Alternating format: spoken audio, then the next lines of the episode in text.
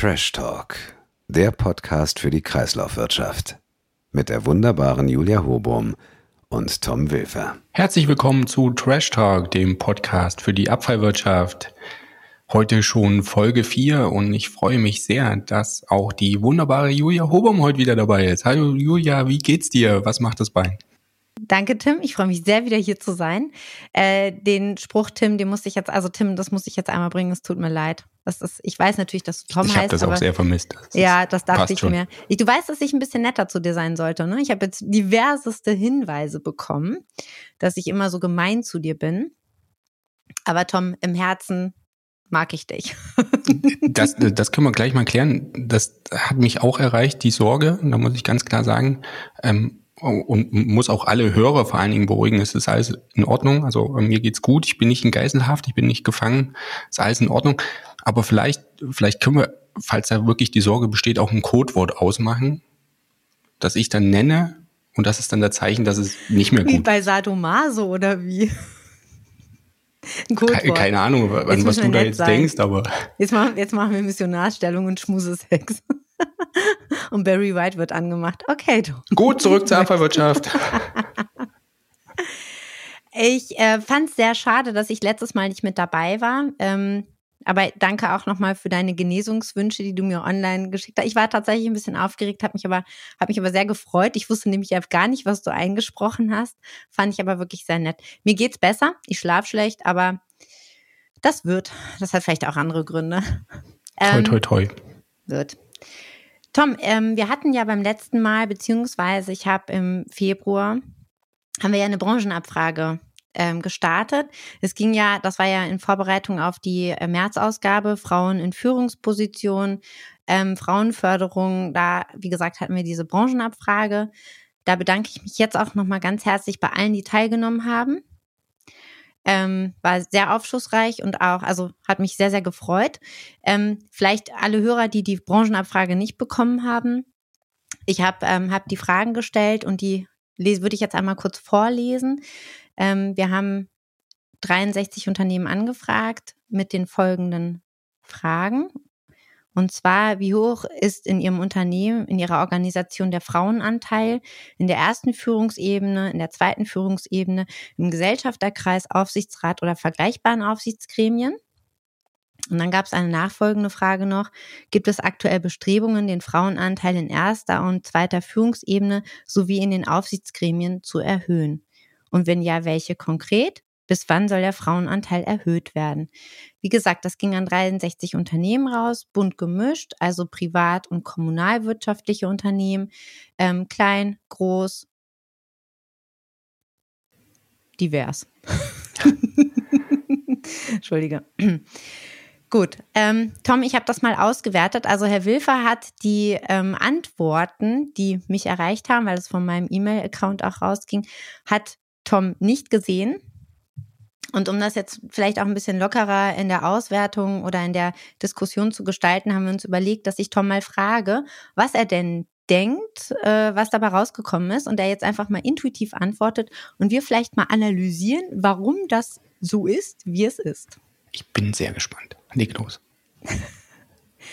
Gut, Tom. Was glaubst du denn, wie viel geantwortet haben? Also 66, ich hoffe, das habe ich auch gerade gesagt, 66 hatten wir angefragt. Was glaubst du, wie die Resonanz war? Also Hälfte wäre schon gut. Wär, wäre ein Erfolg, deswegen glaube ich knapp unter der Hälfte. 30. Hm. Ich muss dich enttäuschen. 13. Oh. Okay, 13. 20 Prozent. Wobei das Unternehmen Reclay hat doppelt geantwortet, also da auch für die Mutter Rahn. Ähm, aber dann sind es 13 plus 1, aber 13 haben geantwortet. Ja. Äh, könntest du dir vorstellen, was die Gründe fürs Nicht-Antworten sein könnten? Also die kenne ich natürlich nicht, die können wir jetzt nur vermuten. Ist es das, in, das Desinteresse an unserem Podcast? Am Thema? An dir? alles möglich, alles denkbar, aber vielleicht ist das auch nicht unbedingt so ein, ja, je nachdem, wo man steht bei dem Thema, vielleicht dann auch nicht so ein positiv besetztes Thema. Vielleicht ähm, möchte jetzt nicht von Scham sprechen, aber vielleicht geht es so ein bisschen in die Richtung, dass man sagt, hm, äußere ich mich besser mal nicht zu. Die Antwort wäre jetzt nicht so würde cool, uns nicht ne? so gut dastehen lassen. Mhm, genau. Ich glaube eher auch, dass man vielleicht auch keine Zahlen hat. Vielleicht ist es auch so, dass die Frauen noch mit den Schwerbehinderten gemeinsam erfasst werden und sich dann da schwer rausrechnen lassen. Also ich finde es ich find's, äh, find's ein bisschen schade, die Beteiligung. Ich bedanke mich trotzdem nochmal ganz klar bei den 13 Unternehmen. Und die möchte ich jetzt auch, auch tatsächlich einmal benennen, ähm, wenn das für dich okay ist, Tom. Ich versuche das kurz zu halten. Ja, also auf alle Fälle Stadtreiniger Kassel, Stadtreinigung Hamburg, die Berliner Stadtreinigung hat sich beteiligt, Abfallwirtschaftsbetriebe Köln, AWM München, Stadtreinigung, Stadtreiniger Dresden, Stadt Karlsruhe, Bremer Stadtreinigung. Also man sieht ganz klar, viele kommunale Unternehmen haben sich hier beteiligt aber auch ein österreichisches privates Unternehmen, Saubermacher, Nielsen, aus Deutschland logischerweise Remondes, EEW und Reclay, zusammen aber dann auch mit der Rahn-Gruppe entsprechend. Also da bedanke ich mich nochmal ganz, ganz herzlich an der Teilnahme. Das fand ich echt klasse und ähm, ja. Ja, sehr, sehr cool, vielen Dank. Gut, also die, ähm, die, die ähm, Anzahl der Frauen beziehungsweise der Anteil der Frauen wurde ja prozentual erfasst. Was glaubst du, gibt es Unterschiede äh, zwischen der ersten, zweiten und zweiten Führungsebene und dem Gesellschafterkreis? Ja, ganz klar. Zweite Führungsebene ist der Frauenanteil noch ein bisschen höher als in der ersten. Gesellschafterkreis hm, hängt ein bisschen davon ab, ähm, wie es strukturiert ist. Kommunales Unternehmen würde ich vermuten, äh, sind insgesamt die äh, Frauenanteile ein bisschen höher, aber das ist nur meine Vermutung. Falsch. Falsch. Also wir haben äh, definitiv hohe Standardabweichungen. Also ich gebe dir in einem völlig recht, es geht zwischen 0 und 100 Prozent, gerade auf der ersten Führungsebene. Aber wir haben im Querschnitt tatsächlich relativ gleiche oder ähnliche Zahlen, was äh, die Frauenvertretung angeht. Was glaubst du denn, bei wie viel Prozent wir ungefähr liegen? Im, im Durchschnitt. Auf beiden Ebenen. Ja, und im Gesellschafterkreis, den kann man tatsächlich mit reinnehmen. Also in den Aufsichtsgremien, ne? 28,72 28, Prozent. Mm, 20. 20? 20. Also erste Führungsebene 19, äh, dann geht es hoch auf 21 Prozent und dann 20. Aber wie gesagt, ich rede jetzt hier nicht von den Standardabweichungen, das sind wirklich Mittelwerte. Es ist auch nicht wirklich repräsentativ, weil sich ja nur 13 Unternehmen gemeldet haben. Aber bei den 13 kann man tatsächlich sagen, relativ äh, klar äh, bei 20 Prozent. Aber es variiert zwischen 0 und 100. Das muss man, muss man ganz klar sagen. Ähm, meinst du, es gibt tatsächlich auch Unternehmen, bei denen noch gar keine Frau auf der ersten Führungsebene ist? Ja, glaube ich. Mhm. Okay, habe ich auch gerade fast ein bisschen schon verraten. Und äh, was glaubst du, wie viele von den 13 haben eine Beteiligung von Frauen auf der ersten Führungsebene oder in der ersten Führungsebene? Also von 100 Prozent meinst du oder nur Beteiligung? Ja, ja, also dass überhaupt eine Frau mit drin sitzt, ne? Nicht 100 Prozent, überhaupt irgendeine Frau. In der ersten Führungsebene von den 13, die geantwortet ja, genau. haben, sieben. Vier. Ähm, Bremen 100 Prozent. Also wahrscheinlich eine Frau. ähm, und da weiß Ber ich sogar zwei. Ja, genau. Und Berlin, muss man ja echt sagen, hat sich mit 33 Prozent ja ein bisschen äh, zurückgehalten, weil wir haben ja eine Vorständin.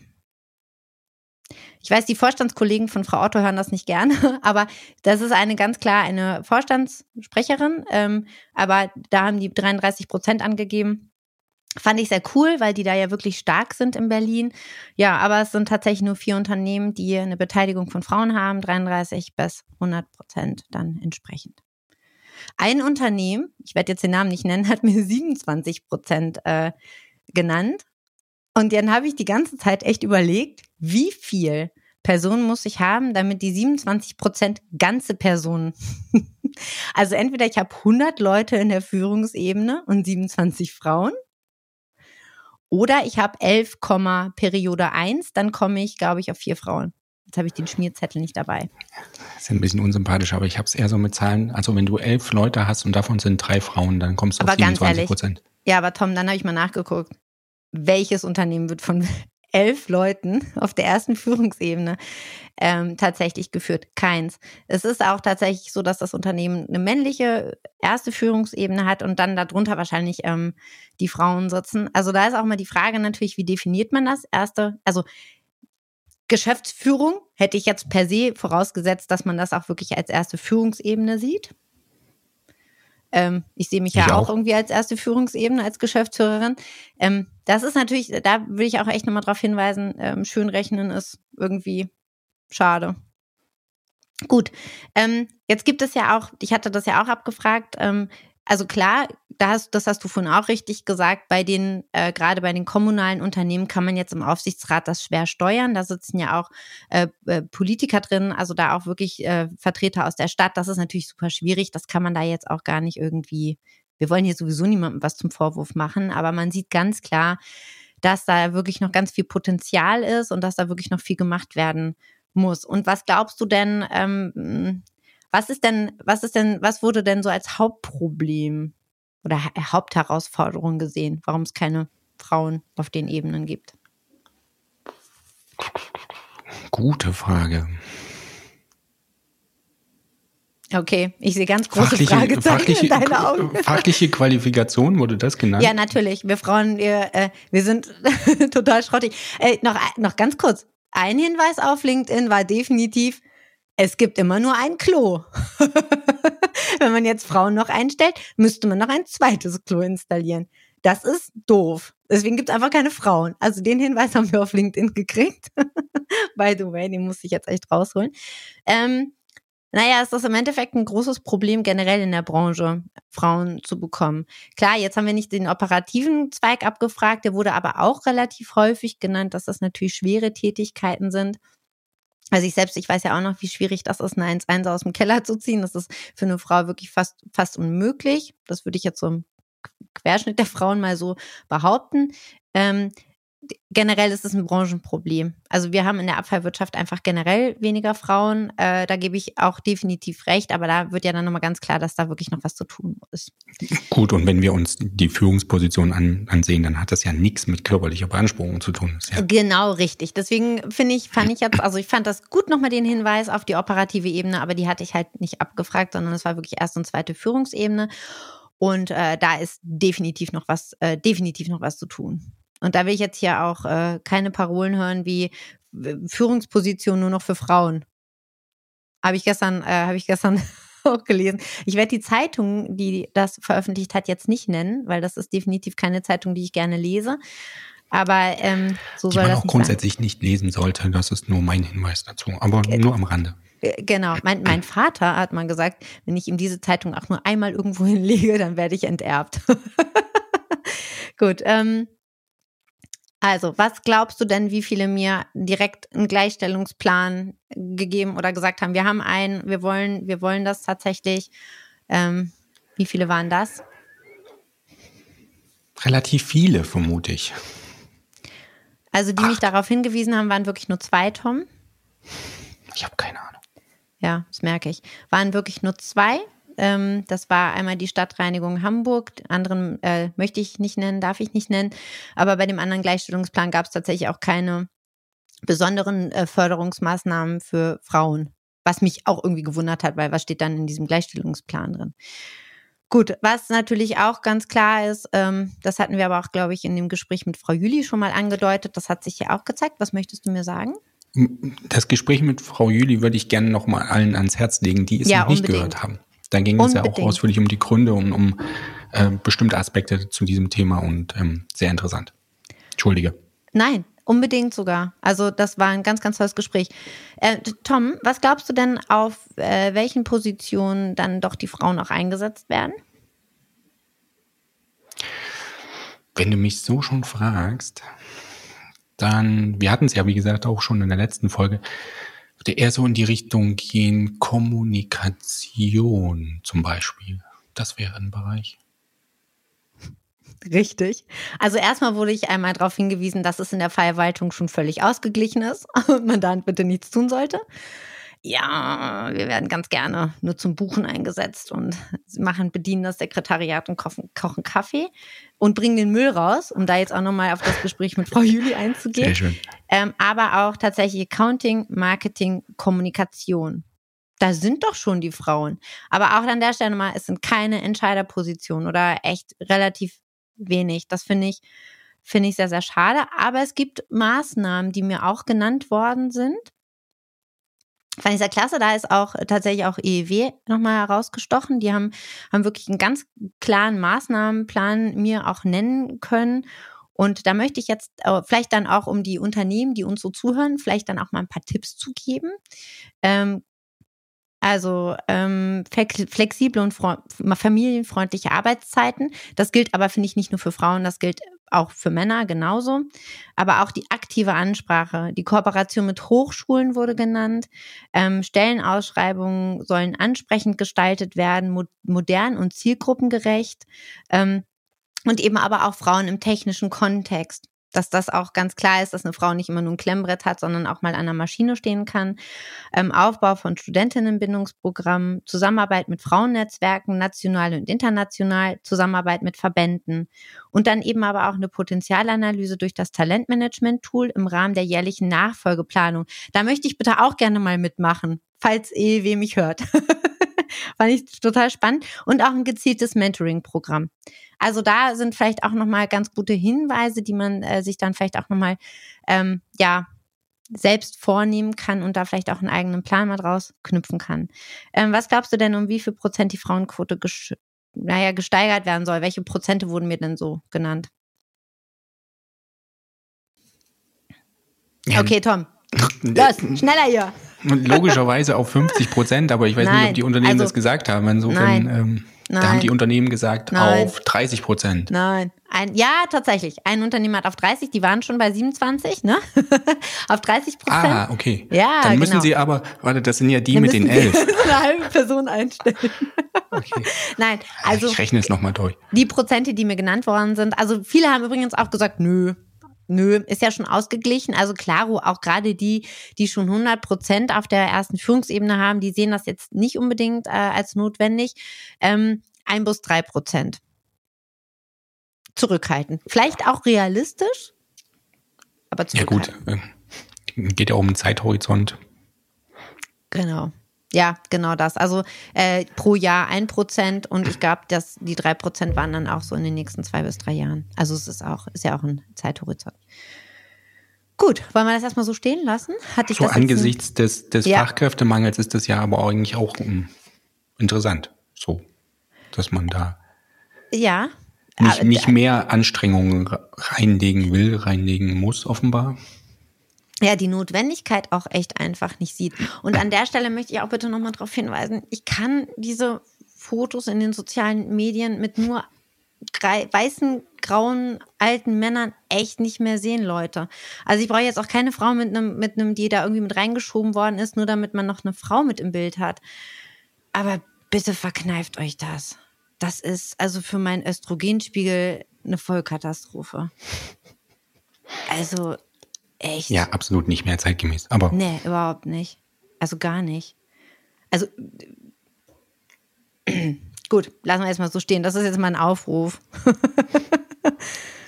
Aber es spiegelt halt die Situation wieder, so ist es halt, ne?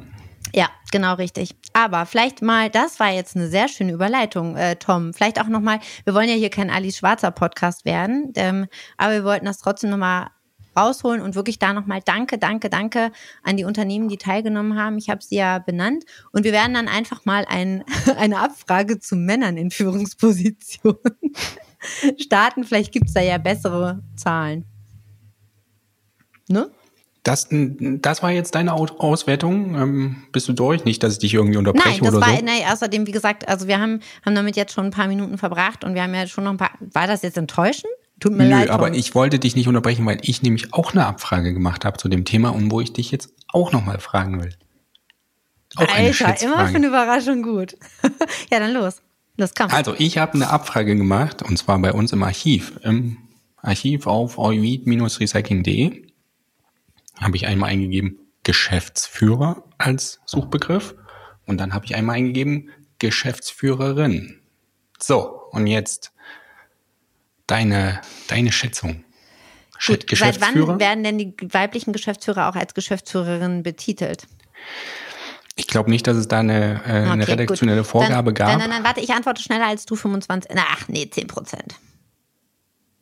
Los. Nee. Scheiße, echt? Drunter? Also wir haben 9594 Beiträge mit dem Wort Geschäftsführer und 542 mit dem Begriff Geschäftsführerin. Aber das ist ja jetzt auch mal nur so ein, so ein Anhaltspunkt, dass man ein Gefühl dafür kriegt, wie es in der Abfallwirtschaft ähm, die letzten 25 Jahre aussah. Vielleicht auch ein also länger da war ja auch ein schönes Zitat von Frau Juli, es gibt mehr Bürgermeister, die Josef heißen, als weibliche Bürgermeister. Ne? Genau. ah, das ist, das ist echt traurig, Leute. Aber man, äh, man achtet ja jetzt auch, habe ich auch in, von einem Unternehmen gehört, auf Cultural Skills und also natürlich, ich will auch als Frau nicht eingestellt werden, nur weil ich eine Frau bin, sondern ähm, das soll natürlich auch auf, nach Qualifikation gehen. Also das haben auch viele geantwortet. Das wollen wir gar nicht. Wir wollen natürlich immer die Besten einstellen. Das kann ich auch echt total verstehen. Aber es geht ja nicht um Fraueneinstellungspläne, sondern um Frauenförderungspläne das, darum geht's ja halt eben. Wie kriegen wir mehr gute Frauen? Ähm, vielleicht kann man es auch einfach so dann titulieren. Ja, logischerweise geht es nicht darum, äh, irgendwelche Quoten zu erfüllen, sondern es geht darum, ähm, die Hälfte der Bevölkerung Nein, bisschen entsprechend drüber. Äh, drüber. Mein kleiner Tom. Jetzt kriegt wieder Ärger. Nein. Ein bisschen drüber. Gut. War es das mit deiner? Das Abfrage? war schon meine ganze Abfrage. Ja, ich fand sie gar mega, nicht schlecht. Also Gut. Nein, danke. Nein, wirklich. War ja jetzt nochmal, ja jetzt ein gutes, äh, guter, gutes Bild durch den Querschnitt. Also an alle, die ich angefragt habe oder an alle, die Bock haben, sich da nochmal irgendwie zu äußern und zu beteiligen, gerne an trashtalk.euvid.de oder auf LinkedIn uns äh, schreiben. Wir freuen uns über jede Zuschrift und wir werden auch dieses Thema immer wieder rausholen, weil das äh, nicht nur im März besprochen werden soll, sondern einfach immer, immer mal wieder. Ja. Und an alle, denen das jetzt zu kurz kam, die äh, Diskussion der verschiedenen Aspekte, Gründe, äh, möglichen Ursachen, hören Sie bitte nochmal rein in Folge 3 mit genau. Frau Jüli. Das war super. Also gut. Ähm, ja, jetzt haben wir aber tatsächlich auch noch ein paar aktuelle Themen mitgebracht, Tom. Ähm, naja, aktuell teilweise ja, ja, okay, gut. Wir, wir, probieren die aktuellen Themen ein bisschen ausführlicher zu diskutieren, ähm, weil wir jetzt auch länger nicht mehr gemeinsam gesendet haben ähm, es gibt ein aktuelles Thema, was ja jetzt auch so ein bisschen äh, von mehreren Seiten diskutiert und beleuchtet wird. Ich fühle mich da ein bisschen unwohl, aber wir sollten es wirklich einmal ansprechen. Das ist der, ich will auch gar nicht mehr sagen Ukraine-Konflikt, sondern das äh, absolute Desaster, was da gerade, was da gerade stattfindet. Ähm, wir haben ja mehrere Punkte, die dann auch auf die Abwehrwirtschaft einwirken ich habe das im Vorgespräch ja schon gesagt, ich fühle mich da ein bisschen unwohl, weil ähm, ja klar gibt es Auswirkungen auf die Abfallwirtschaft, aber ich glaube, dass die, die Leute da vor Ort wesentlich, nee, ich glaube es nicht nur, ich weiß es, wesentlich größere Probleme haben, als die, die wir jetzt hier da irgendwie davontragen. Deswegen, das will ich an der Stelle nochmal ganz kurz nennen. Ich fühle mich da nicht wohl, aber wir sollten es heute einmal wenigstens erwähnen.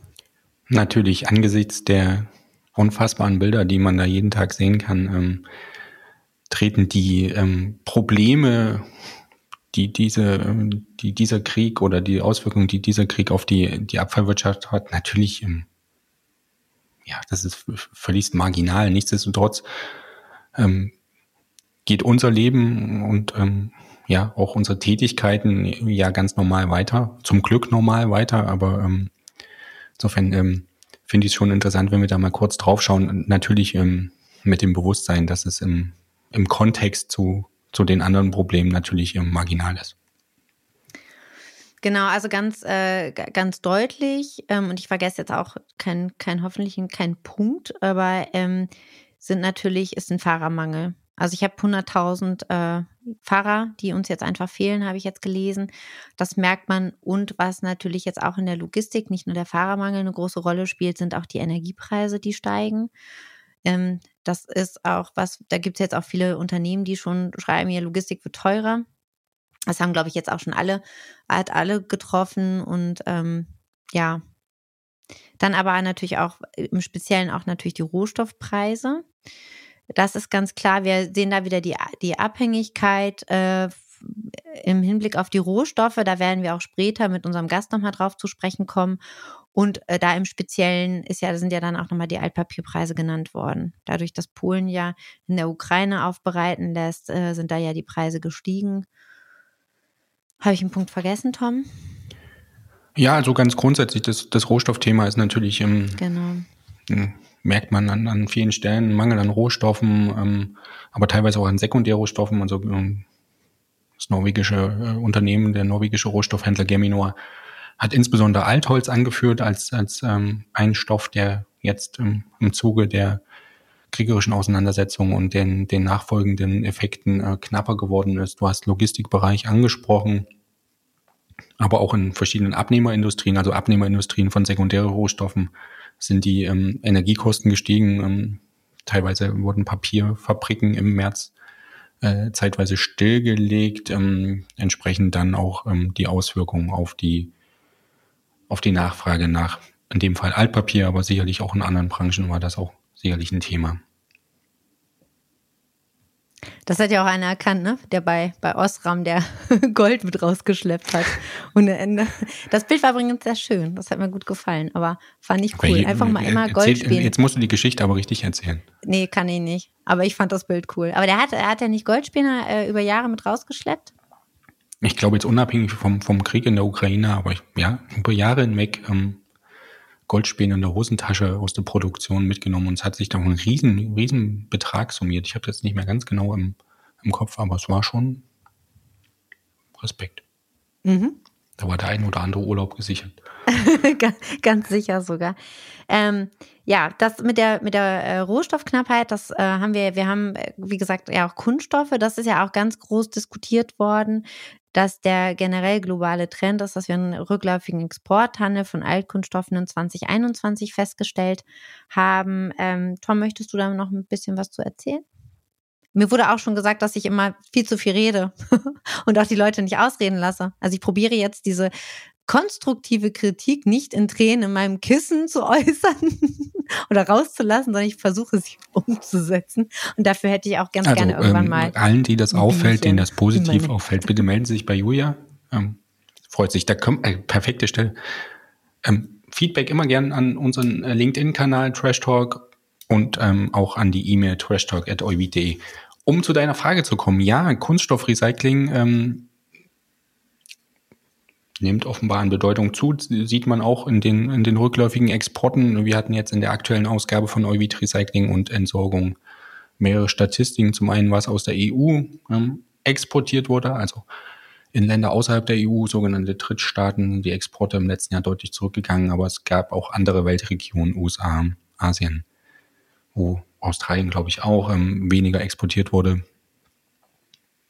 Ähm, sieht man ganz klar einen, einen Trend und auf der anderen Seite schlägt sich der Trend natürlich auch im Inland wieder. Also es gibt immer wieder neue Investitionen in äh, Kunststoffrecyclinganlagen. Hat man letzte Woche zwei Geschichten dazu. Zum einen die Schwarzgruppe, zum anderen Tees. Das ist ein Kunststoffverarbeiter im Niedersächsischen, glaube ich. Also da gibt's immer wieder neue Projekte. Man sieht es ja auch in der. Irre, da tut sich echt einiges, ne? Das ist ja, glaube ich, dann auch so, äh, genau, da ist dann auch, dann sind da auch solche, solche äh, innovativen, also vermeintlich innovativen äh, Recycling-Aktivitäten, ähm, chemisches Recycling, Pyrolyse und, und, und werden da ja auch immer wieder neu diskutiert. Also es bleibt auf jeden Fall spannend. Was auch spannend bleibt, Erzähl mal, ist das Recht auf Reparatur. Es bezieht sich aber nicht ich auf dein kaputtes Recht Knie, auf oder? Reparatur. bezieht sich das auf den? Ich habe aber auch ein Recht auf Kabel. Wie bitte? Ich habe mein. Ah, du bist Alter. Da hast du aber jetzt lange drüber nachgedacht. Ja, ich habe ein Recht auf Reparatur. Das habe ich meinem Arzt auch gesagt. Ich habe ihm auch gesagt, dass er das ordentlich machen soll. Ist es auch. Ist auch ganz ordentlich geworden. Ähm, genau, das geht aber tatsächlich nicht um meine Orthese am Bein oder um mein Knie, sondern es geht ja auch wirklich um Elektrogeräte. Ja.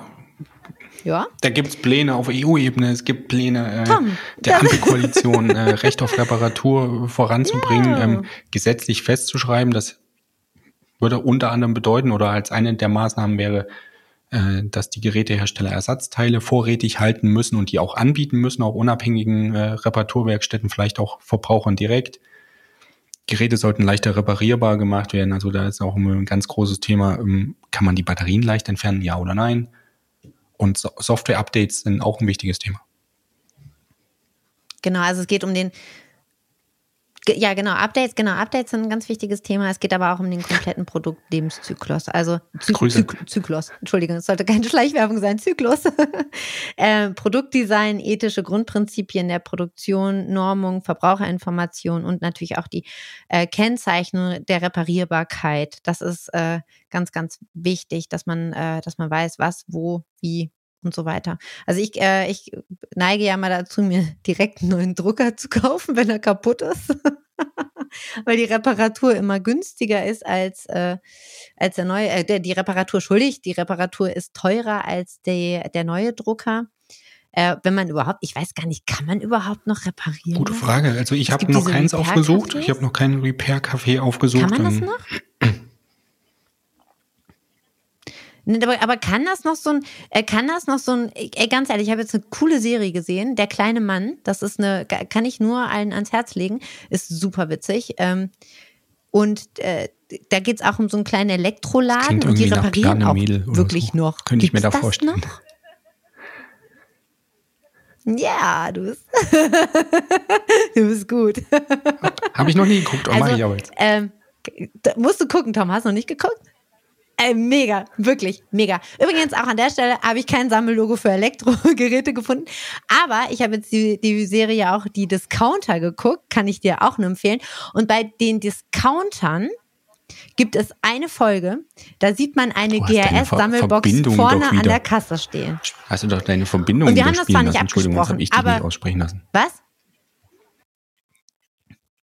Ja, ich kenne tatsächlich den Regisseur. Aber nochmal, wer bei, wer jetzt die Discounter sich anguckt und die GRS-Sammelkiste vorne an der Kasse findet, der kriegt eine Tasse. Aber der muss mir die Folge und die Minute schicken. und einen Screenshot.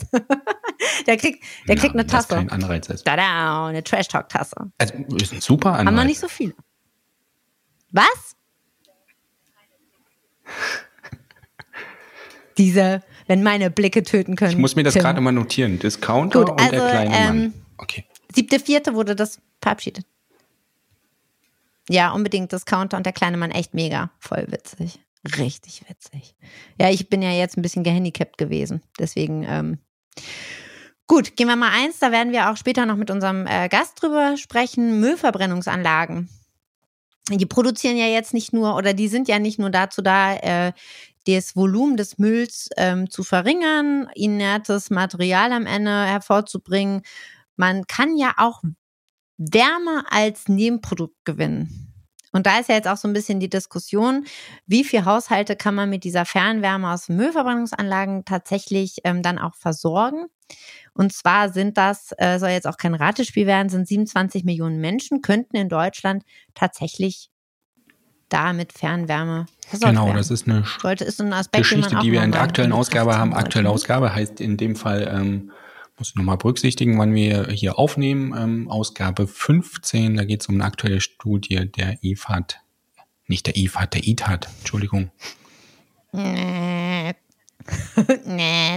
Übrigens an der Stelle, die Internetseite von Moivit ist echt mega geworden.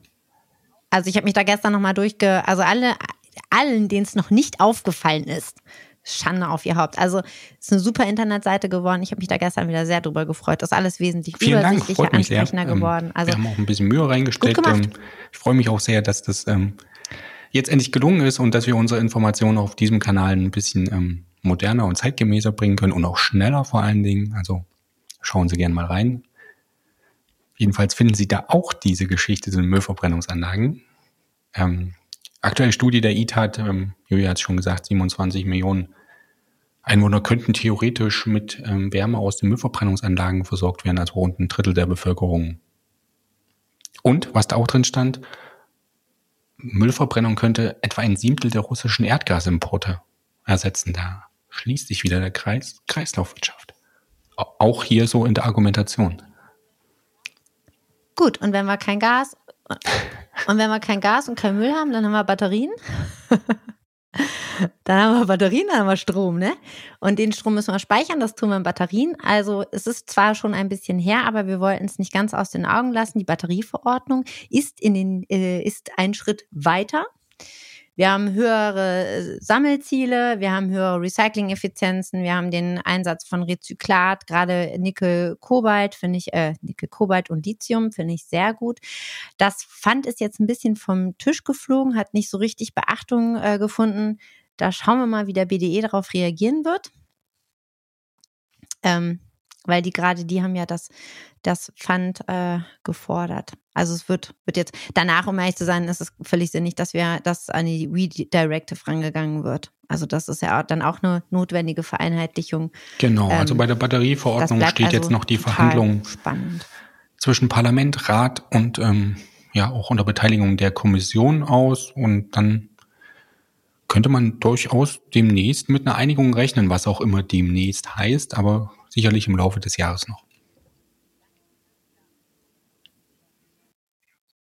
Und dann ganz klar hat der VKU gesagt, das ist ein Meilenstein für die Kreislaufwirtschaft. Endlich mal.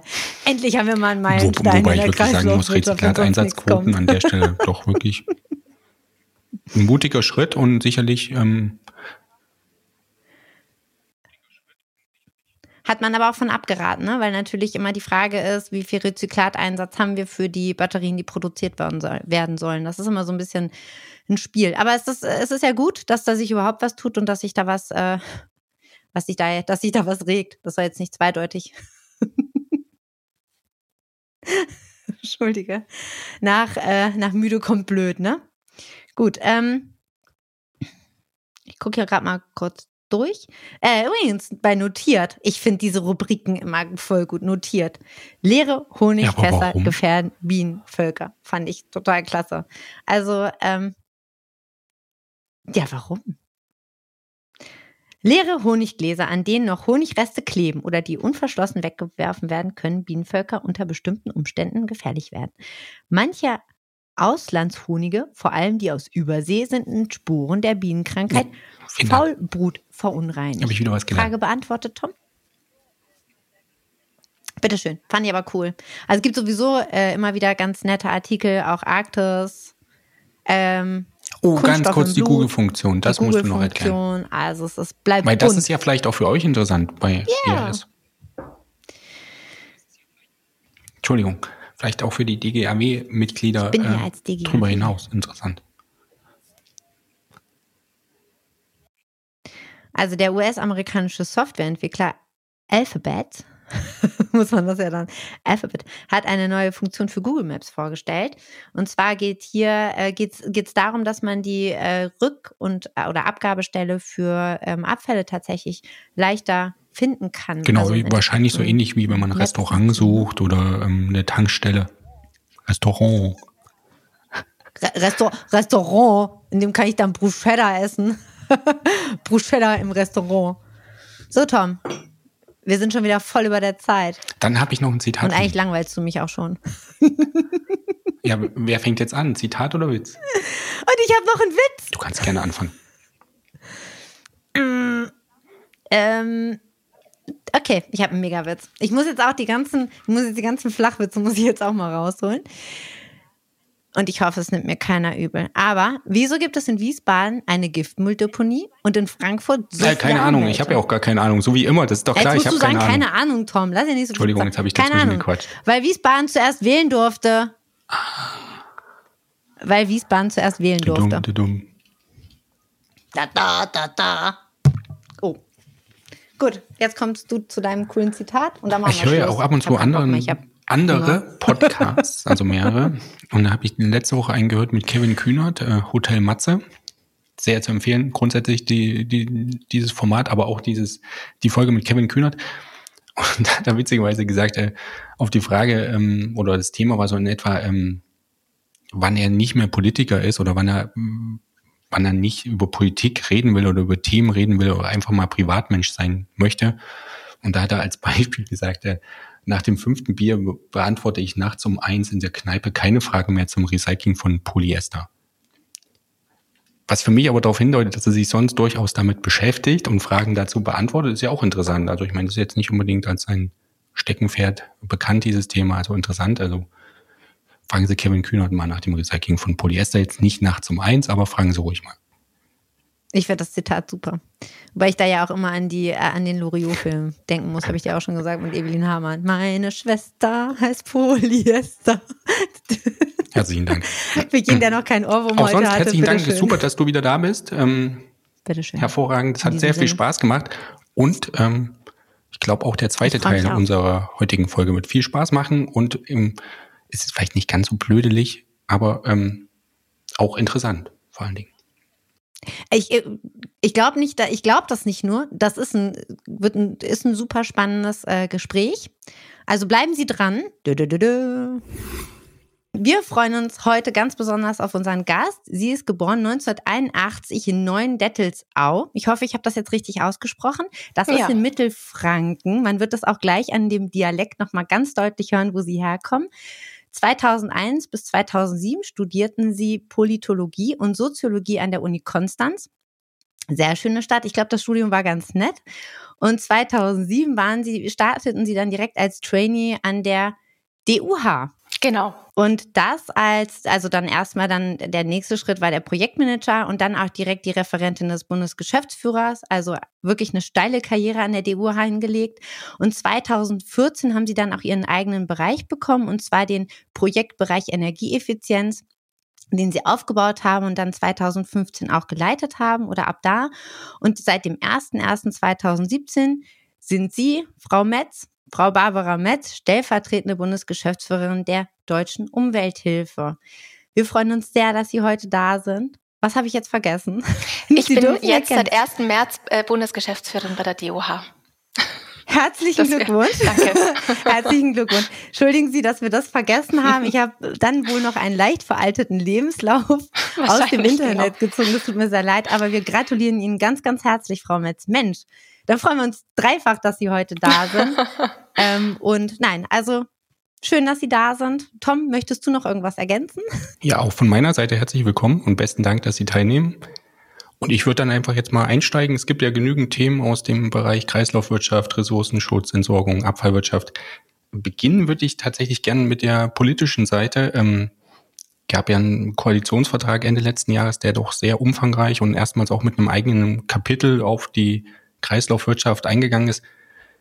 Gab auch ein ganz gutes Echo drauf, sind ja einige sehr interessante und auch ähm, ja gute Ziele im Bereich Kreislaufwirtschaft. Also ist aber oftmals nicht so richtig im, im Detail schon ausformuliert, beziehungsweise es gab jetzt auch noch keine weiteren Entwicklungen dazu.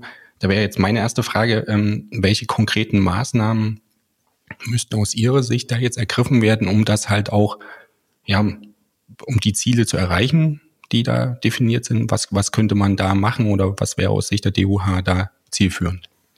Ja, also erstmal genau wie Sie sagen, ist es ja positiv zu sehen, dass die Kreislaufwirtschaft in diesem Koalitionsvertrag ähm, eine Rolle spielt. Das war in der Vergangenheit ja tatsächlich ein bisschen anders.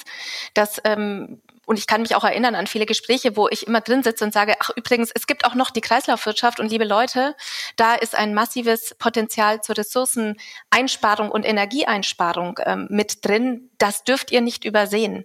Denn es fällt ganz oft hinten runter, weil man über die Themen ähm, der Energiewende spricht, über die Verkehrsthemen. Das sind alles Dinge, die auch in der breiten Gesellschaft sehr äh, stark diskutiert werden.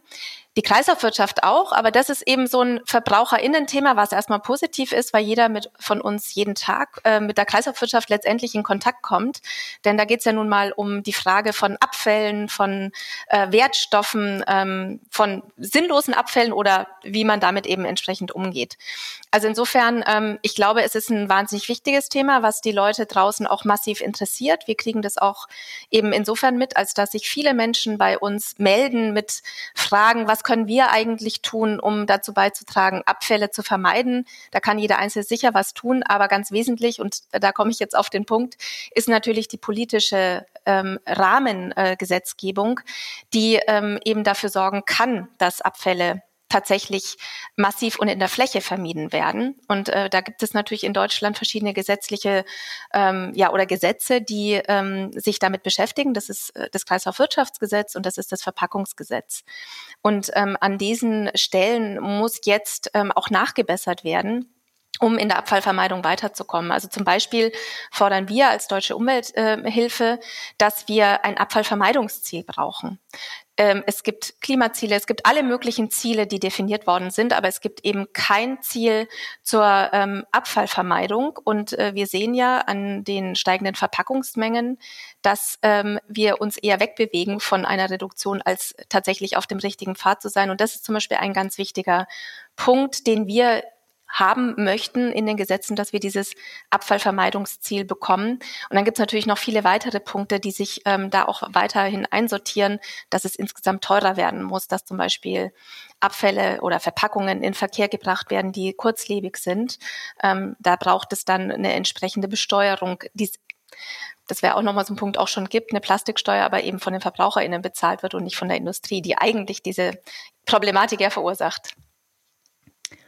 Absolut richtig, Frau Metz. Ähm, das ist ja jetzt so, dass das BMU und das BMWI beide grün geworden sind, ähm, was mich ja auch, auch sehr freut, weil wir dann auch vielleicht mal ein politisch oder einen Wechsel haben, auch in der Denke ähm, die, der Häuser. Wie sehen Sie das denn? Oder was erwarten Sie jetzt dann eigentlich auch daraus?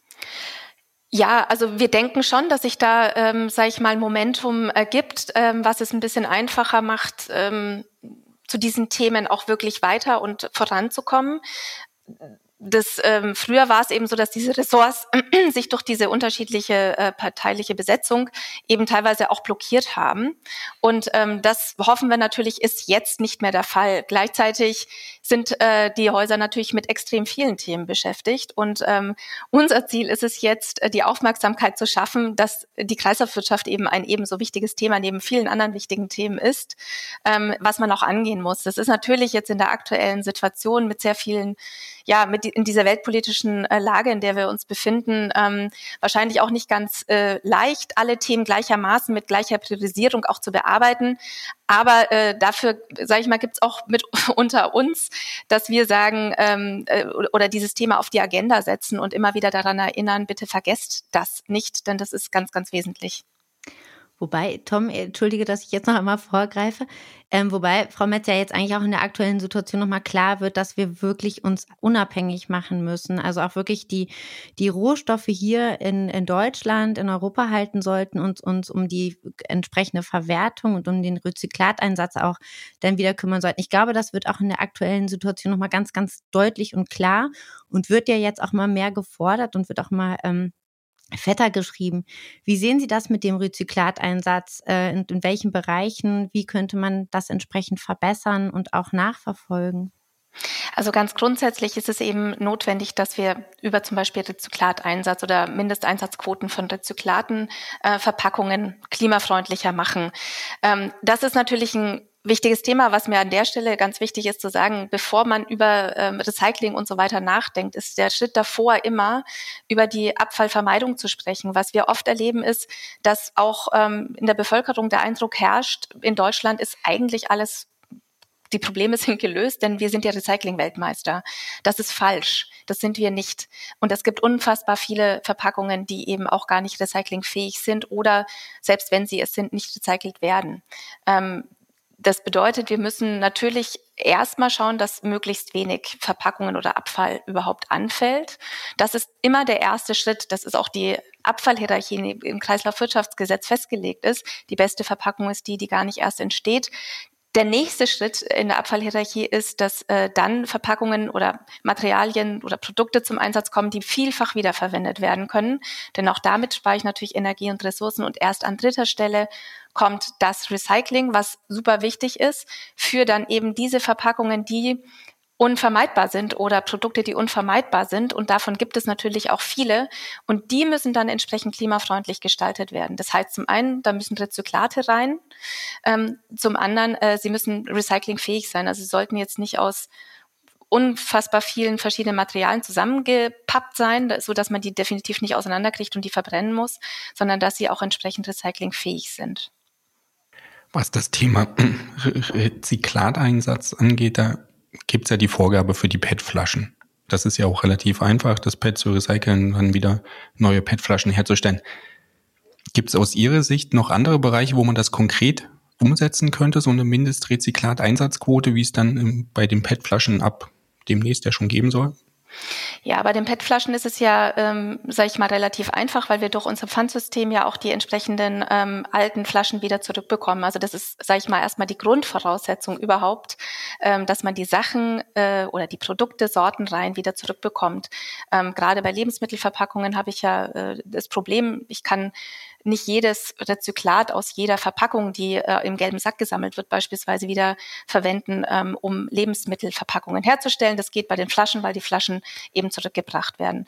Wo wir auch Rezyklate einsetzen müssen, ist ähm, im Baubereich, also bei Produkten, die im Baubereich eingesetzt werden. Denn gerade äh, dort haben wir ja, also stecken wir so gesehen in der Steinzeit, wenn es um die Frage von Kreislaufführung oder Kreislaufwirtschaft im Baubereich geht. Ähm, und ich denke, da wäre es ganz wichtig, dass man ähm, ja, Rezyklateinsatzquoten vorgibt.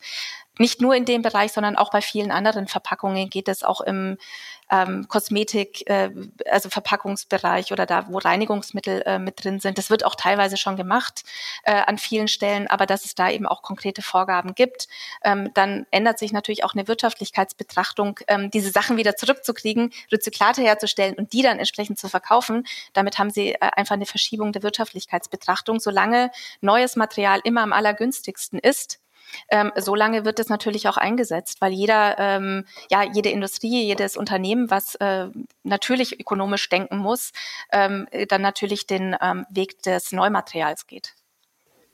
Also im Bereich Batterien ist es ja auch geplant, äh, in der neuen EU-Batterieverordnung, die ja jetzt hoffentlich bald kommt, ist das ja auch drin, Mindestrezyklat-Einsatzquoten für verschiedene Metalle. Und da gab es ja schon die Sorgen und Ängste äh, verschiedener Unternehmen und Verbände, Industrieverbände, dass es gar nicht genügend ähm, Materialien überhaupt dafür gibt, um das einzusetzen. Also ist das eine ähm. berechtigte Sorge oder ist das dann nur so die typische Abwehrhaltung?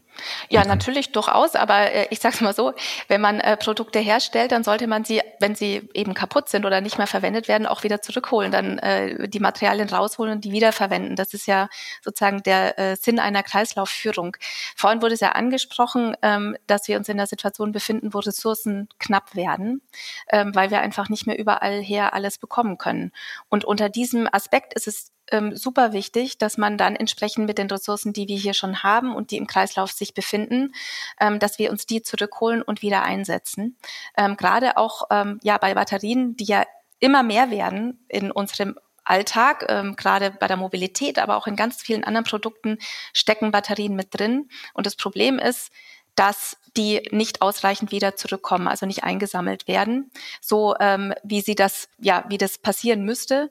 Und entsprechend dann natürlich die ähm, Ressourcen noch knapp werden. Meine Hoffnung ist tatsächlich, dass die aktuelle Situation der Ressourcenknappheit genau dazu führt, dass es dann anderes Bewusstsein darüber gibt, dass es sich um Wertstoffe handelt, die wertvoll sind und äh, die ich wieder zurückhole, damit ich sie eben wieder zur Verfügung habe.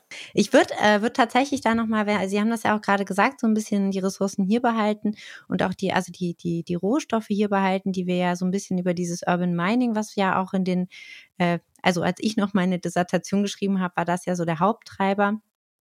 Ähm, meistens kann man ja sowas gar nicht wirklich auf äh, Deutschland-Ebene denken. Das muss ja schon immer ein bisschen größer gedacht werden, also eher auf EU-Ebene. Jetzt ist da ja auch mal kritisch ähm, beobachtet oder kritisiert worden, dass wir als äh, Deutschland halt nicht weit genug voranpreschen. Sie hatten vorhin auch so ein bisschen diese spitze Bemerkung gebracht, ja, wir tun ja so, als ob wir Recycling Nummer eins sind und das alles schon total gut können. Viele sagen auch, dass auf EU-Ebene häufig in der Gesetzgebung die deutsche Handschrift fehlt, also dass wir uns zu wenig einbringen. Ähm, wie sehen Sie denn die Rolle von äh, Deutschland auf der EU-Ebene, genau in den Bereichen? Es ist richtig, dass Deutschland war mal oder galt mal als ähm, Treiber für den Klimaschutz in Europa. Und ähm, diese Rolle, die haben wir verloren, die haben wir schon lange verloren, gerade in den letzten Jahren und Jahrzehnten letztendlich ähm, auch der Merkel-Regierung. Das muss man einfach so sagen. Da ähm, hat es immer mehr an Ver Bedeutung verloren, an, offenbar für Deutschland. Und jetzt hoffen wir natürlich mit einer neuen Regierung, die sich ja auch als innovative Klimaregierung ähm, bezeichnet oder bezeichnet gegründet hat. Da hoffen wir natürlich, dass wir wieder Treiber werden, dass wir uns wieder als Treiber für den Klimaschutz in Europa auch aufstellen. Und da machen wir natürlich auch massiv Druck oder Werbung, wenn man so will, äh, dafür beim Umweltministerium, die das natürlich auch in ihrer Ressortaufgabe ähm, mit haben, das zu tun. Also wir hoffen wirklich, dass wir äh, Frau Lemke da unterstützen können, dass sie an der Stelle Deutschland wieder ähm, führend macht, was Klimavorgaben angeht. Das sind wir nicht. Wir machen im Moment tatsächlich das, was mindestens gefordert wird von uns.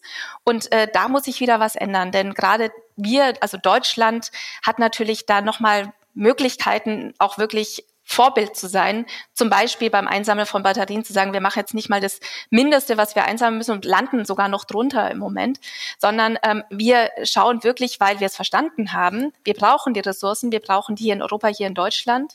Ähm, insofern sorgen wir, äh, kümmern wir uns jetzt mal drum, dass die auch wieder entsprechend zurückkommen und setzen uns dafür auf EU-Ebene ein, um hier ein entsprechendes Batteriegesetz zu haben, was äh, dann auch ambitioniert ähm, da vorangeht. Ja, ist tatsächlich ein, ein gutes Beispiel. Gut, ähm, Tom, wir wollen, glaube ich, zum nächsten Thema mal übergehen, richtig? Ja, passt, glaube ich, auch ganz gut dazu. Genau weil das. Wir waren ja gerade bei der EU-Politik und äh, die Rolle, die Deutschland da vielleicht auch im Rat und in anderen Gremien einnehmen könnte. Was ja auch immer wieder gefordert wird, ist ja ein europaweites Deponieverbot für unbehandelte Siedlungsabfälle. Angesichts der Erfolge, die man in Deutschland damit ja erreicht hat, erhöhte Recyclingquoten, auch ähm, ähm, Reduzierung der CO2-Emissionen aus der Abfallwirtschaft von den Deponien. War das ja, ist ja durchaus ein sinnvolles Ziel, wird von der Entsorgungswirtschaft ja auch immer wieder gefordert. Ähm, war jetzt letzte Woche auch Thema des äh, dann letztlich abgelehnten CDU-Antrags im, im Bundestag. Aber müsste, müsste mit so einem Deponieverbot nicht, nicht automatisch auch eine, oder ein Ausbau der Müllverbrennung einhergehen, weil letztendlich ja doch nicht alle Abfälle stofflich verwertet werden können. Und wenn es nicht mehr deponiert werden kann, dann wäre ja zumindest eine energetische Verwertung dieser Reste, dieser Restabfälle ähm, gewährleistet.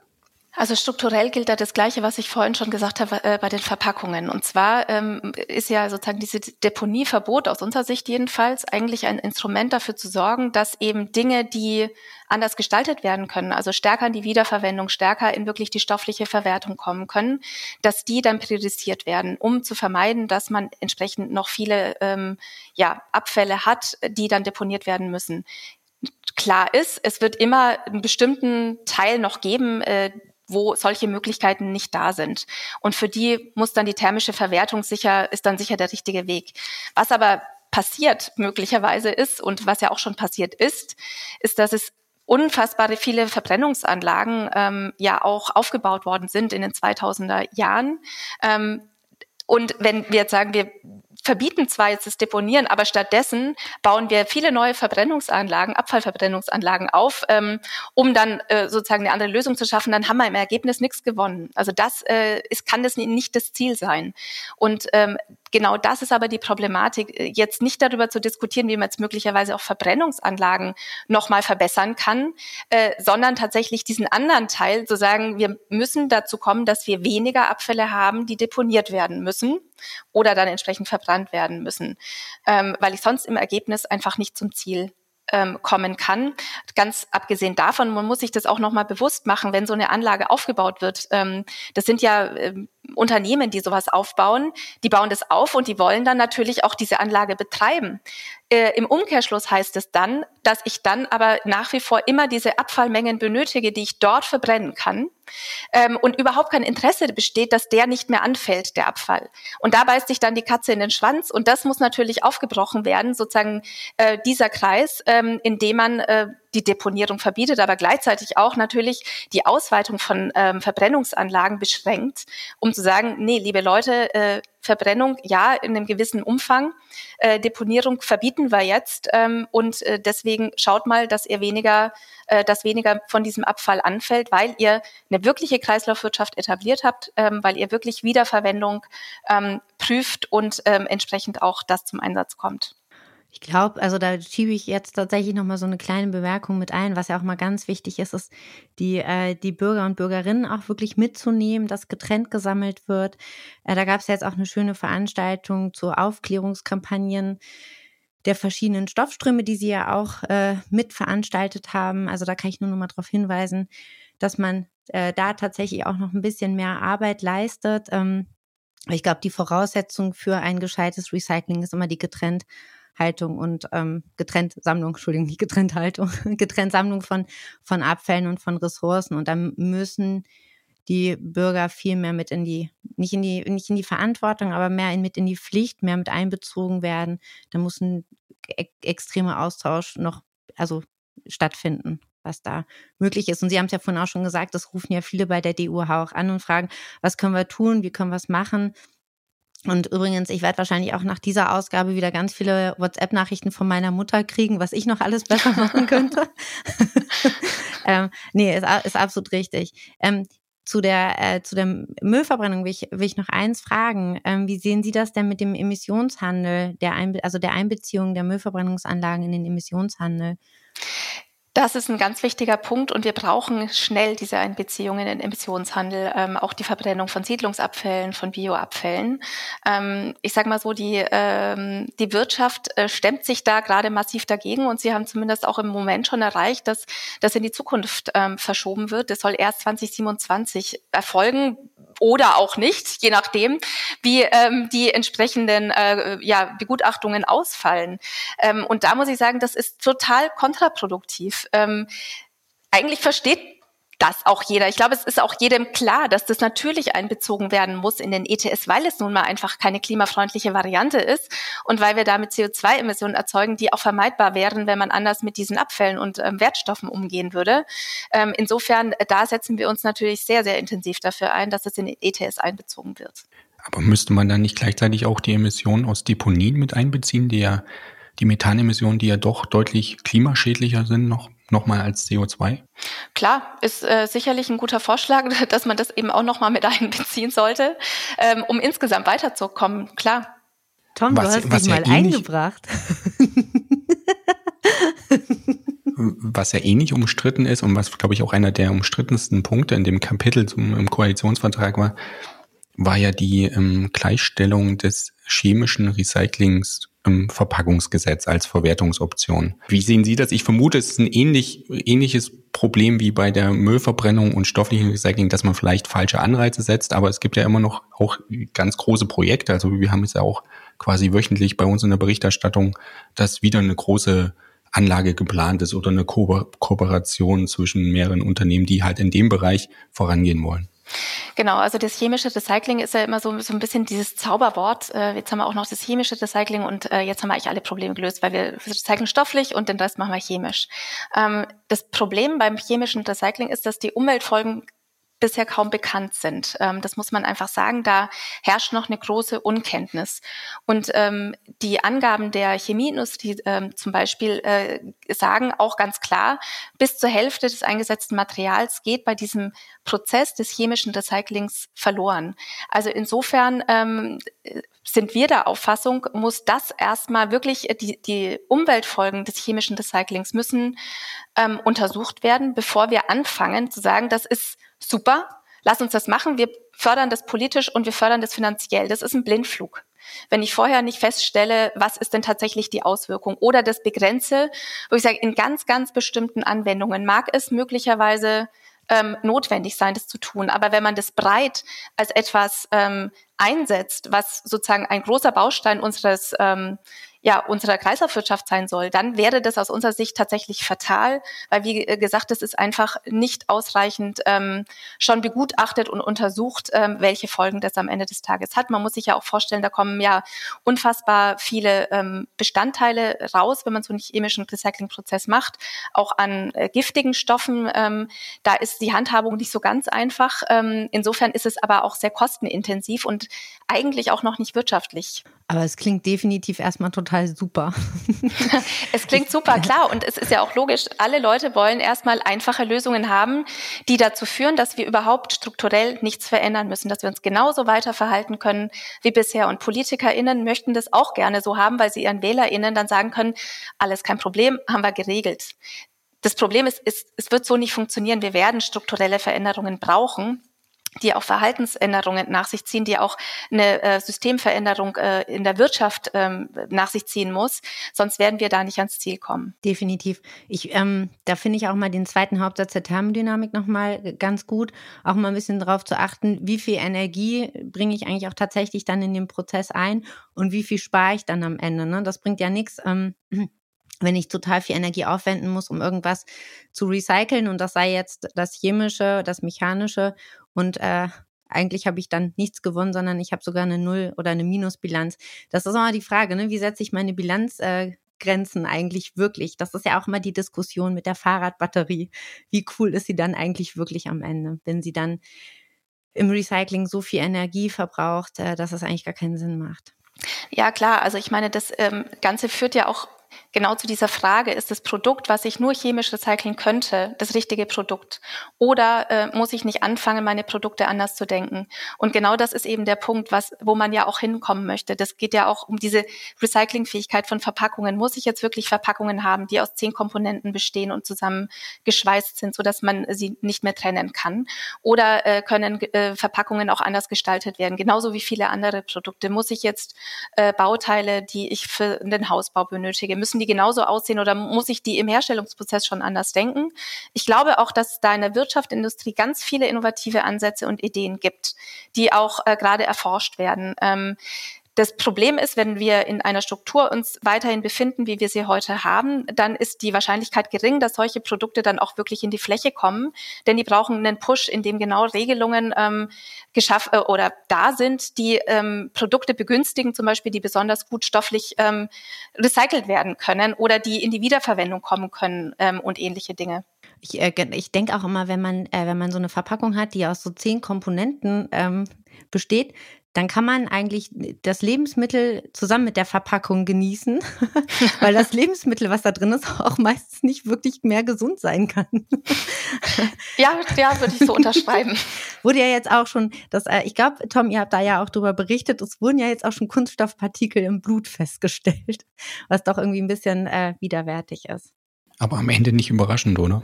Nee, tatsächlich nicht. So traurig das klingt.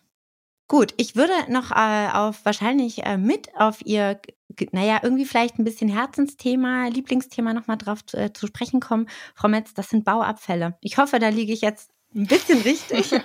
ja. ähm, das ist ja wirklich der größte Massenstrom. Wir reden ja meistens wirklich von hier jetzt in auch ähm, jetzt gerade eben wirklich von, von kleineren Massenströmen. Der große sind ja eigentlich die Bauabfälle. Das ist ja das, äh, da, da dreht sich ja was, wenn man sich die Zahlen anguckt. Das sind wirklich die, äh, die größten Massenströme der fließt, der läuft eigentlich komplett unterm Radar.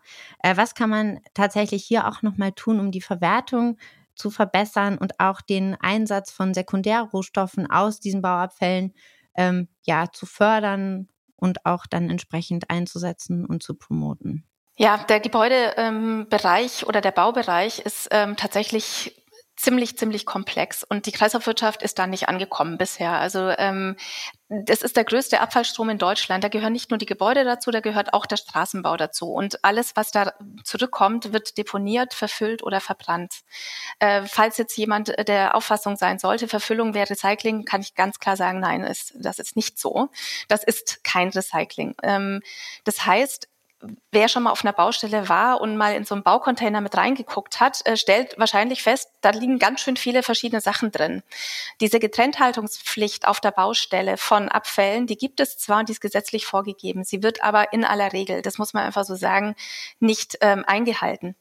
Und ähm, das wird auch nicht wirklich überprüft. Ähm, das heißt, wenn ich diese gemischten Abfälle zurückkriege, dann wird es ganz, ganz schwierig mit dem Recycling und dann wird es eben, ähm, wie gesagt, äh, verbrannt oder verfüllt ähm, oder dann eben auch deponiert. Der zweite Punkt ist, dass viele dieser Produkte, gerade Dämmmaterialien, ganz häufig verklebt sind. Also der Dämmstoff ist verklebt mit dem Putz und ähm, eben den Dingen, die äh, dafür sorgen, dass es an der Wand bleibt. Ähm, das kriegst du eigentlich nicht mehr gut auseinander. Und das ist ein riesengroßes Problem. Deshalb da auch wieder drüber nachdenken, was heißt denn eigentlich nachhaltiges Bauen? Und was, äh, wie müssen wir bauen, dass wir zu einer Kreislaufwirtschaft kommen? Das heißt, dass die Bauteile trennbar sein müssen voneinander. Das würde auch dazu führen, dass ich bestimmte Bauteile wiederverwenden kann, was heute fast gar nicht der Fall ist. Es gibt natürlich immer Piloten, es gibt auch Recyclinghäuser, die ausschließlich aus Recycling oder wiederverwendeten Materialien hergestellt sind. Das sind absolute Leuchttürme, die auch sehr, sehr teuer sind im Moment, äh, weil man gar nicht so einfach an diese Teile rankommt. Ähm, da wäre es zum Beispiel notwendig, dass ich eine Bauteilsichtung mache, wenn ich ein Haus dann wirklich äh, zurückbaue, dass ähm, ich gucke, welche Bauteile sind eventuell noch so intakt, dass ich sie dann auch wieder einsetzen kann. Ähm, das, wie gesagt, ist, sind alles Ideen, die nur als Piloten irgendwo mit da sind, die aber überhaupt nicht in der Fläche sind. Ähm, das heißt, ich muss eigentlich damit anfangen, mal diese Getrennthaltungspflicht auf der Baustelle zu kontrollieren. Das wäre zum Beispiel schon mal eine ganz gute Idee. Ähm, und dann natürlich auch beim Bauen jetzt alles, was neu gebaut wird, und es wird ja viel gebaut in Deutschland, ähm, Vorgaben zu machen, wie gebaut werden soll. Also gerade diese Möglichkeit der Trennbarkeit der Baumaterialien ist wichtig. Und dann geht es natürlich auch um die Frage, welche Materialien werden eingesetzt ähm, wir brauchen Rez äh, also Recyclingquoten auch ähm, für ähm, Produkte, die im Baubereich ähm, eingesetzt werden damit man da äh, insgesamt auch ein Interesse schafft, diese Sachen zurückzukriegen, also Recyclingmaterial zu haben, was ich dann wieder rein ähm, mit reingeben kann. Ganz grundsätzlich ähm, muss man sagen, im Baubereich ähm, das ist mir einfach nochmal wichtig zu sagen, die Gebäude, die da stehen, das sind immer die klimafreundlichsten. Und deswegen äh, wollen wir auch, dass Gebäude saniert werden und so lange wie möglich weiter verwendet werden, weil äh, der Rückbau immer, ähm, gerade von älteren Gebäuden, ähm, natürlich dazu führt, dass im Moment, weil sie nun mal einfach nicht entsprechend gebaut worden sind, irgendwann mal in der Vergangenheit, ähm, dass der Rückbau nicht ganz einfach ist und eben die Materialien dann ähm, eben verbrannt werden müssen am Ende des Tages die Bundesregierung hat sich das vorgenommen. Also wir reden da natürlich schon viel länger drüber. Äh, inzwischen ist es bei der Bundesregierung auch angekommen. Das Bauministerium ist sehr offen ähm, für die Diskussion. Was heißt eigentlich nachhaltiges Bauen? Sie wollen auch einen Ressourcenpass einführen. Das ist auch was, was wir gefordert haben ähm, in der letzten Legislaturperiode, dass äh, festgehalten wird, was ist an Material in meinem Gebäude eigentlich verbaut, weil dann kann ich viel gezielter auch sanieren und es ist viel einfacher. Ähm, Leider sind diese Begrifflichkeiten aber noch relativ schwammig. Also die Definition, was heißt letztendlich wirklich im Detail nachhaltiges Bauen? Was bedeutet Recyclingfähigkeit? Ähm, äh, mache ich das auf Produktebene? Mache ich das auf Gebäudeebene? All das sind Diskussionen, die noch geführt werden müssen. Wir haben uns ja schon äh, sehr äh, klar angeboten, dass wir da gerne mitdiskutieren wollen, weil das nicht ganz trivial ist. Ähm, das hoffe ich, in dieser Legislatur wird das in, in, intensiv diskutiert, sodass man da auch wirklich zu konkreten Ergebnissen kommt. Genau, also ich glaube, Standardisierungen sind da auch ganz wichtig und äh, ganz klar vereinheitlichte Vorgaben, das haben Sie ja auch gerade schon gesagt. Und ganz ehrlich, wenn ich mir angucke, was jetzt mittlerweile alles so verbaut wird, ne, Sie haben gerade das Dämmmaterial, früher waren, früher waren die Gebäude irgendwie, ich hoffe, ich sage jetzt nichts Falsches, aber irgendwie aus Holz, aus Stein. Dann hat man noch so ein bisschen Putz, Lehm und irgendwie Ziegel. Klaro, ein paar Rohre waren dann auch noch verlegt. Und man hat so ein bisschen das Gefühl, ähm, da hat man den, den Anschluss verloren. Ne? Dann wurden plötzlich Dämmmaterialien eingesetzt, haben Sie ja auch gerade gesagt, dieses, dieses Styropor, was ja jetzt auch im Recycling nicht ganz, äh, ganz unproblematisch ist, weil es krebserregend äh, sein kann. Und dann hat man noch ganz viele andere Materialien plötzlich eingesetzt. Ich weiß es gar nicht. Ich wohne nämlich tatsächlich auch in einem alt, älteren Haus. Also wir haben auch, äh, wir haben sozusagen Second Use gemacht. Ähm, aber das ist, glaube ich, halt auch äh, ganz, ganz wichtig, dass man da diesen, dass man den Anschluss da wieder, wieder aufgreift und da auch wieder in die Diskussion geht, weil das Material, was mittlerweile verbaut wird, das ist ja, also ich weiß auch immer gar nicht wirklich, ob das beim Bau schon kontrolliert wird, wie cool das ist oder nicht cool.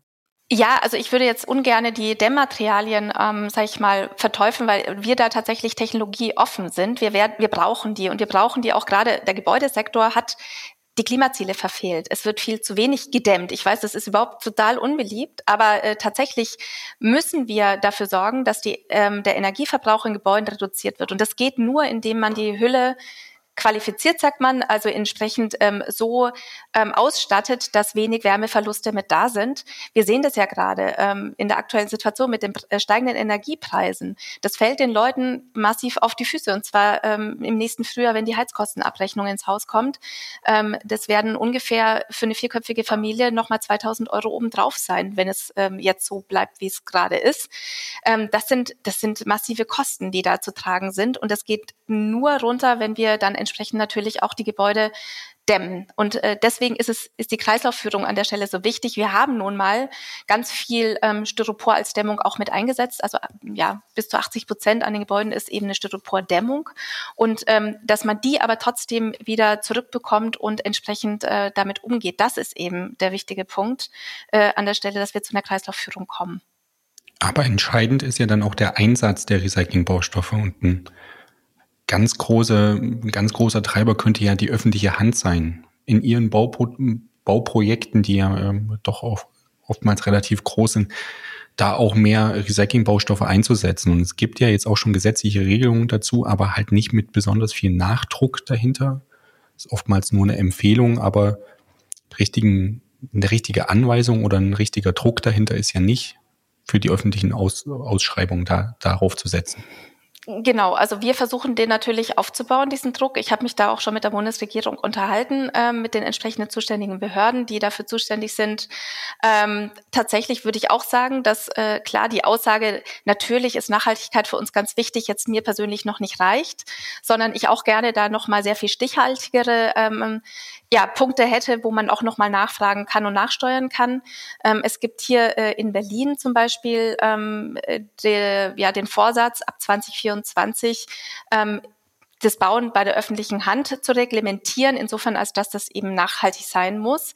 Äh, da bin ich wirklich gespannt, wie die das umsetzen werden und ähm, auf welchen Ebenen die das dann genau betrachten und was dann nachhaltiges Bauen an der Stelle auch tatsächlich ist.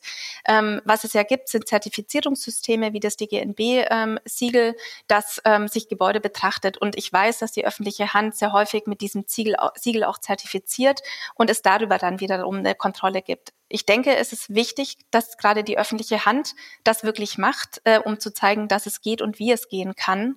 Ähm, allerdings denke ich auch, man muss gucken, dass die ganzen Sachen nicht noch komplexer werden, als sie heute schon sind. Also dass man vielleicht an einigen Stellen da auch wiederum eine Entbürokratisierung mit reinbringt oder eine Vereinfachung. Denn inzwischen, und das sagen auch viele ArchitektInnen, mit denen ich im Kontakt bin, äh, sind die Regelwerke so massiv, äh, dass manchmal die Umsetzung dann auch wirklich wiederum schwierig wird. Ähm, das meinte ich vorhin auch, als ich sagte, der Baubereich ist unfassbar komplex und setzt sich aus so vielen verschiedenen Aspekten zusammen, ähm, wo man regeln muss. kann, kann man uns leider ja nicht sehen. Frau Metz sieht uns aber, wie wir probieren, Gedankenübertragung zu machen. Tom, möchtest du noch was ja, also fragen? Ja, ich habe mal jetzt gerade mal auf die Uhr geschaut und habe gesehen, dass wir schon wieder ziemlich weit sind. Ich habe zwar hier auf meinem sprichwörtlichen Zettel noch diverse Themen. E-Schrott, ähm, Batterien hatten wir schon ein bisschen angesprochen, Bioabfallsammlung. Bio Frau Metz, wir, hatten, wir hätten, wir könnten noch drei Stunden weiter mit Ihnen reden. Ja, das stimmt. Bioplastik wäre auch ein interessantes ja, Thema. Ja, es gibt ganz genau. viele Punkte, die, äh, die man gerade in dem Bereich äh, besprechen kann. Ja. Also Frau Metz, wir müssen Sie einfach nochmal wieder mit dabei haben. Sehr gerne. Das ist doch ein guter Plan. Das ist ein definitiv guter Plan. Ähm ja, Frau Metz, äh, vielen Dank für die ähm, doch sehr interessanten Antworten und äh, klaren Aussagen. Es war genauso, wie wir uns das auch, auch erwartet haben und uns vorgestellt haben und wie wir es auch gewohnt sind in dem Bereich ja ähm, von der DUH, dass es da doch mal äh, sehr klare Aussagen gibt. Und ähm, ja, für weitere Themen können wir uns ja gerne nochmal verabreden und dann äh, eine weitere Folge aufnehmen. Ja, Besten sehr gerne. Dank. Vielen Dank, hat mir auch sehr viel Spaß gemacht. Also mir auch, Frau Metz. Das war sehr, sehr angenehm, das Gespräch. Und wie gesagt, klare Aussagen, da sind wir ein großer Freund von. Wir brauchen keine weichgespülten Geschichten mehr. Dankeschön.